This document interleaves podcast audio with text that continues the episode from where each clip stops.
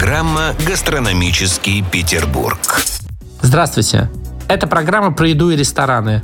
Меня зовут Станислав Смирнов. Сегодня мы отправляемся в Москву.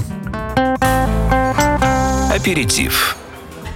Отправной точкой нашего гастрономического путешествия по Москве станет модный, оформленный в стиле современной классики отель Мёвенпик. Он недавно открылся на Таганке, что в 10 минутах езды от Кремля. В ресторане авангардной кухни «Шагал» под руководством молодого и креативного шеф-повара Виталия Баранова можно ярко начать день или элегантно провести вечер.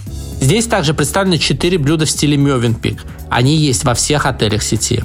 Это телятина по-цюрихски, тартар из говяжьих стейков, рис казимир, это блюдо готовится из риса, карри и фруктов, а также фирменный швейцарский морковный торт. Бронируйте номер Executive на одном из верхних этажей с панорамным видом на Садовое кольцо и обязательно проведите пару часов в спа-центре The Wave. Столик на двоих, пожалуйста.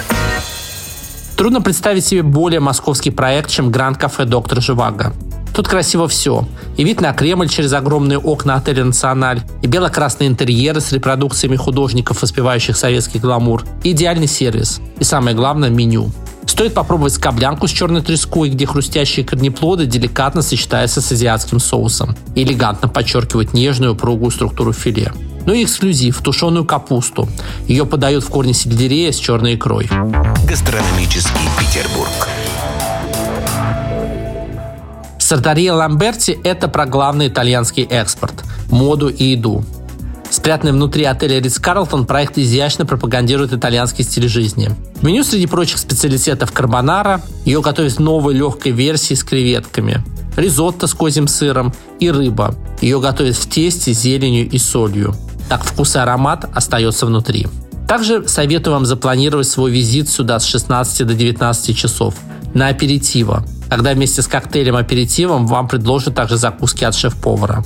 Ладуре знают по всему миру как сеть французских кондитерских, но в Москве у проекта есть уникальный формат ресторана. Называется он Ладуре а-ля Рус, и здесь объединилась Франция и Россия. В меню и на витринах прославленные пирожные макарун с классическими сезонными вкусами, а вот меню ресторана создано русским шеф-поваром Романом Палкиным. Получилось тонко и элегантно, традиционное блюдо в современном прочтении.